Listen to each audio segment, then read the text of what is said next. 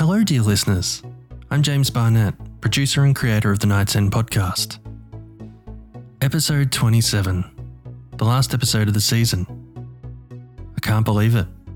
It seems like only yesterday I was deciding whether I wanted to go ahead with this project. I'm glad I did. I've spoken and worked with so many amazing authors. Shout out to you all for coming with me on the journey and lending me your amazing tales. I'd also like to thank my patrons. You guys have really helped keep this ship afloat. The podcast is not a cheap exercise. Thank you, Debbie and Jason Gillen, Scott Davidson, Tristan Furr, Rowan Spargo, Carolyn O'Brien, Stuart Furr, Brian Jeans, and Lionel Ray Green. Thank you, listeners. Thanks for tuning in and supporting these writers and this podcast. It means the world to me.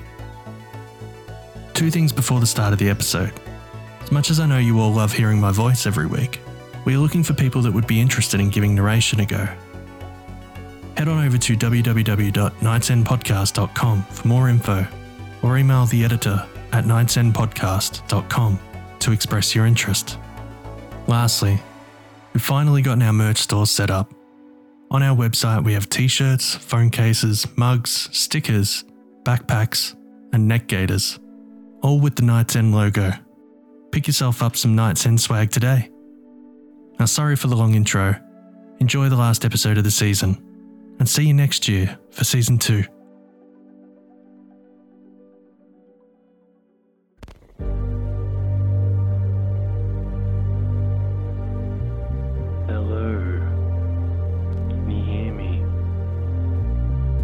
Make sure you take the right door on your way down.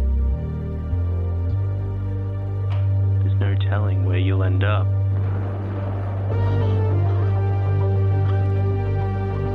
Can you make it through? to the night's end. I'll see you soon.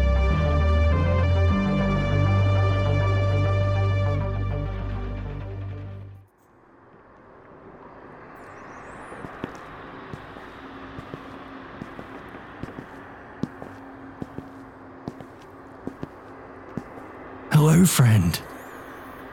You just made it for feeding time. Here, hold this, will you? Beatrice, come here, girl.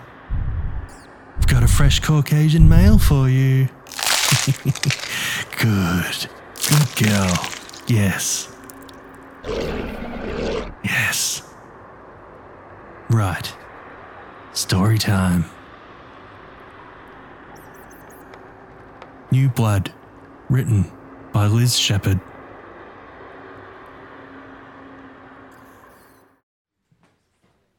Hey, old McPherson says he saw a half lion, half wizard prowling out around his place, Pruitt said.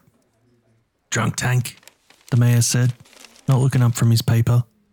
He ain't drunk. I've never seen him drink.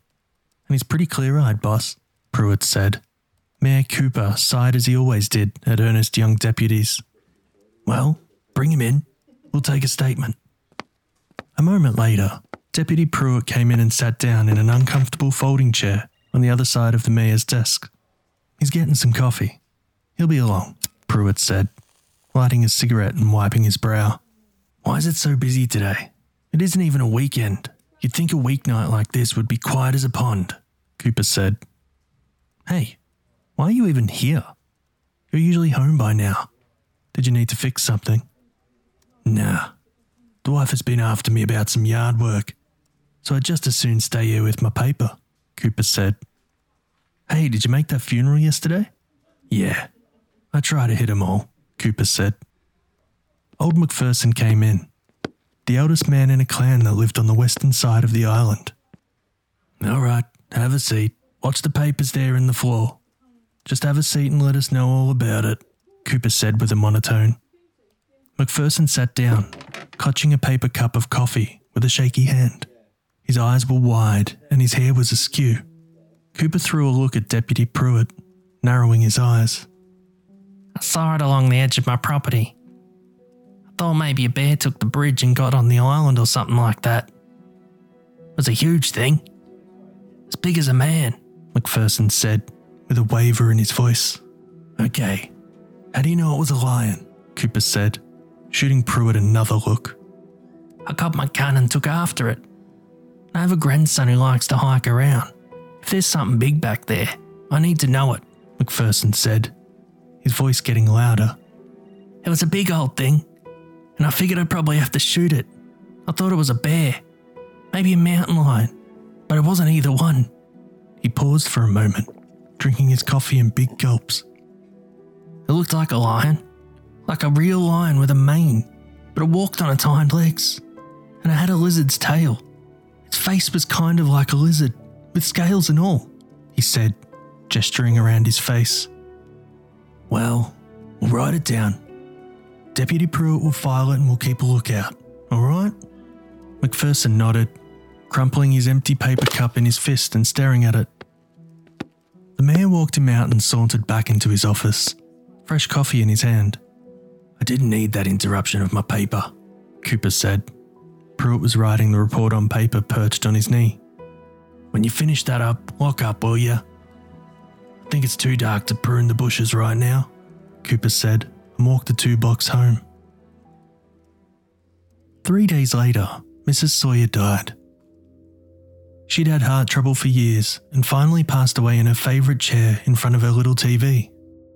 Ed Sullivan was still playing to an audience of none when Pruitt and Dr. Harper took her out of her house and brought her to the mortician's home. Cooper turned up the next day, dragging his feet as he walked along the sidewalk to the small funeral home that took up the first floor of Fred Sidley's house. This was one of the least pleasant jobs Matt Cooper had as mayor. As he walked the street, he wondered for the second time that month whether being mayor would be the only job he had until he died. That was his father's fate, and it hadn't been too bad. He wondered occasionally whether they continued to elect him because he was good at the job or whether it was simply because his father had been mayor. His own hunch was that it wasn't for either reason. It's probably because it was a thankless job that didn't amount to much. He'd always looked up to his dad, seeing him as an important man who kept the island running. As mayor, however, he discovered that he was mostly a handyman and a peacemaker. He fixed doors in town buildings and kept the town hall looking nice. He reeled in drunk husbands who were causing a commotion and told neighbours they couldn't leave trash in their yards. Walking onto the freshly painted front porch of the funeral home, the heat of the early fall day was finally off his shoulders. He stepped into the home without knocking and found the mortician filling out paperwork next to the body of Mrs. Sawyer. She was covered by a sheet, and the mayor instantly relaxed when he saw it. Fred, he said, nodding his head. Matt, the mortician nodded back. Root beer? You know I love a root beer, Cooper said, fetching a cold bottle from the kitchen. Shame about her. She was one of the oldest ladies in town, Cooper said when he got back to the parlour. Yeah, seems like there's more funerals every month. Unless we get some new blood on this island, we may not have too much of a town in a few years. The town council's been on me about new blood. They want a publicity campaign to try and get tourists and new residents and such. One of them even wanted me to ride to Kennedy to ask for publicity funds, the mayor said, shaking his head. Well, I guess I'm in the right business for a town growing old, Sidley said, setting his paperwork down and cleaning his glasses on his lab coat. I guess you are. Let me know if you find anything you didn't expect, Cooper said, giving a lazy wave as he turned to leave. Funeral's on Friday, Sid called out as the mayor stepped through the front door. Hey, Mayor, I gotta tell you something I saw last night, Seamus said. Cooper nodded, looking up from his paper and leaning back in his chair. It was like a giant lizard out in the park. It was walking around near the back roads, walking in and out of trees. I swear to God, Mayor, it wasn't like anything I've ever seen. It was right there in my headlights. A giant lizard. Well, I guess you know my first question, Seamus. I hadn't had a drop. Well, I guess I'd had a beer. But not more than that. Tell me about what you're doing out there at night, Cooper said. I'd had dinner. That's when I had my beer, you see, Seamus said, miming holding a beer bottle. So then my wife said we needed some milk and cereal and pencils. So I went out to Hersham's to buy some. That's when I started seeing something big running around the trees. It wasn't far from the cemetery when I got a good look at it. It had a long tail and legs like a lion or something, he said, his eyes wide and his hand running through his red brown hair. I'll tell Deputy Pruitt all about it and make sure it gets written down, okay? I guess if that's what you do, that's what you do, Seamus said. He shook hands with the mayor before walking out quickly. After five solid minutes of reading sports highlights, Cooper heard a knock at his office door. Ah, hi, Fred. There was a nice funeral yesterday. Mrs. Sawyer's family was happy with it. And your talk was real nice, Cooper said to the figure in the doorway. Thank you, Matt. I'm afraid there's a little problem with Mrs. Sawyer, though. With Miss Sawyer? Cooper said, trying not to sneak a peek at his paper. Yes, her grave has been disturbed. Another figure stuck his head in the door. I'm getting people all over the island seeing something with furry legs and a lizard head, boss.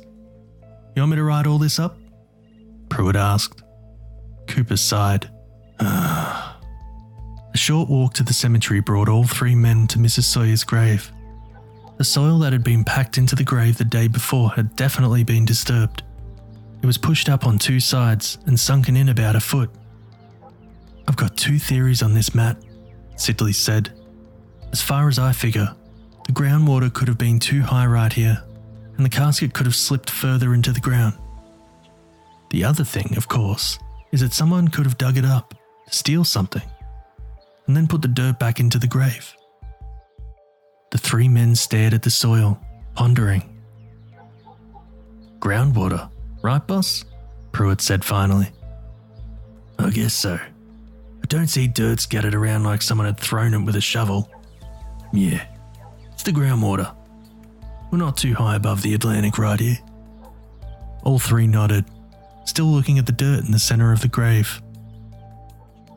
Three more sightings of the lion lizard, one more funeral, two broken windows, a mutilated chicken, and a loose step took up the next week. Two newspapers sat stacked on the corner of Cooper's desk as he ate a sandwich over the three days old edition. Hey, boss, another grave is disturbed, and there's another chicken all torn up near downtown. I think we got a problem here, Pruitt said from the doorway. Tell me it isn't the one from the funeral yesterday. Sorry, boss.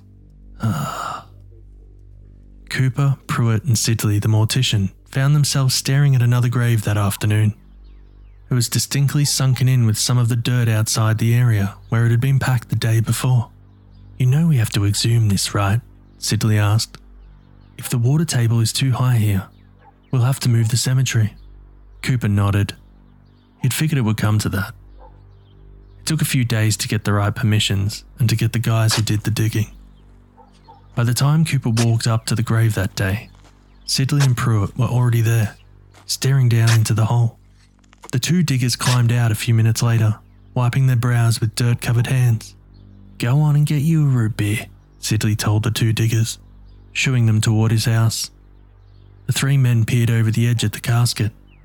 There was no water in sight, but the casket was wide open. The dirt that had sunken into the grave had obviously come from the casket itself, filling with dirt. The diggers had taken some of the dirt out of the casket, but the body was nowhere to be seen. Well, that's not what we expected to see, Cooper said. We've got a grave robber, boss. We have a grave robber, the deputy said, shifting his weight from one foot to another rapidly. You want me to make some posters? Maybe I should wire mainland Georgia. We may need reinforcements. If there's one thing we don't need, it's to let the mainland know we've got a grave robber on the island. We aren't calling anyone in, he said, giving Pruitt a stern look. But, but, no calling anyone in. Look, I've got a meeting on the mainland next month. The county commission and a group of mayors want to talk about bringing tourists around. We're trying to attract new blood on the island right now. Can't have news getting hold of this and making the island seem like a loony farm. Pruitt nodded. Sidley nodded. All three men nodded in unison, staring into the dirt filled casket. Another one of them sightings, boss. You want me to write it up? Pruitt said a day later. About that, I was thinking. I think what we've been missing here is that our three problems may just be one. What if it's those creatures people are seeing that are taking the bodies and the chickens? People are seeing these things at night, right? And the graves are disturbed overnight. Wow. I didn't think of that. I thought you were thinking the animals were just people being drunk. A sighting or two, yeah. But this is way past that.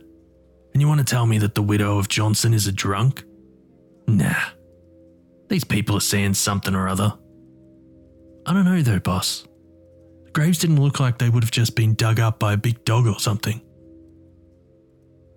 If these animals and the graves are related, that means these animal things are real. If they're real, there's something weird that may not dig like we're used to.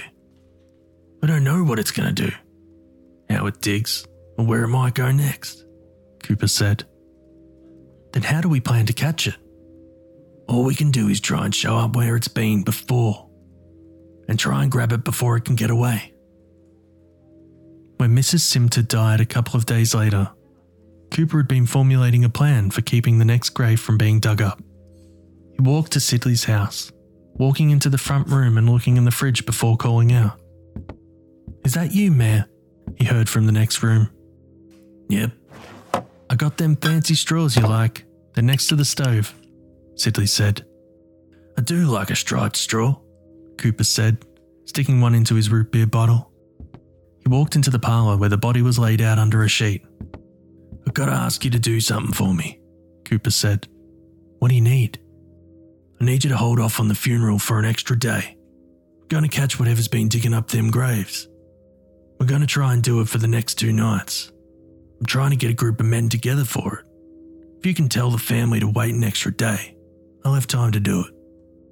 Yeah, I can do that. You know, Mrs. Simter had a cat, and the kids don't want it, he said, his eyebrows arched. I've got no use for a cat, Cooper said, waving his hand as he turned to go. I'll call you when it's time to head out there. Two days later, Cooper and Pruitt sat in Sidley's office, Cooper's eyes drooping and Pruitt laying back in a chair. I don't think the men will want to go out a third night, boss. Cooper nodded. He widened his eyes and sat up straighter in the chair. If we'd gotten close to catching it, they may have wanted to go back out. That was a lot of running and hiding without catching anything, Pruitt said. Sidley came into the room with a folder in his hand. I'm sorry you didn't catch your animal, he said. Root beer? Cooper nodded while Pruitt shook his head. Hey, while I have you two here, this is my assistant's day off.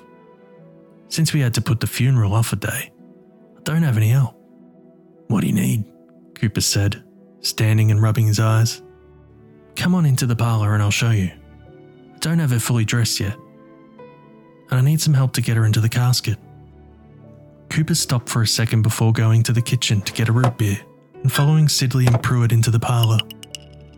He took long sips of it as Sidley stood over the body talking about what they were going to do. He clutched the bottle in one hand as Sidley pulled the sheet down over her head, down across her body, and then over the furry, lion like legs below them. Cooper looked at the other two men quickly before turning to run out of the room, through the house, and out the front door with the other two men close behind. Stomps echoed on the hardwood floors, monstrous shape following them as one of the men behind Cooper was screaming like a woman. As the front door closed behind them, a deep roar rang through the house, rattling the windows.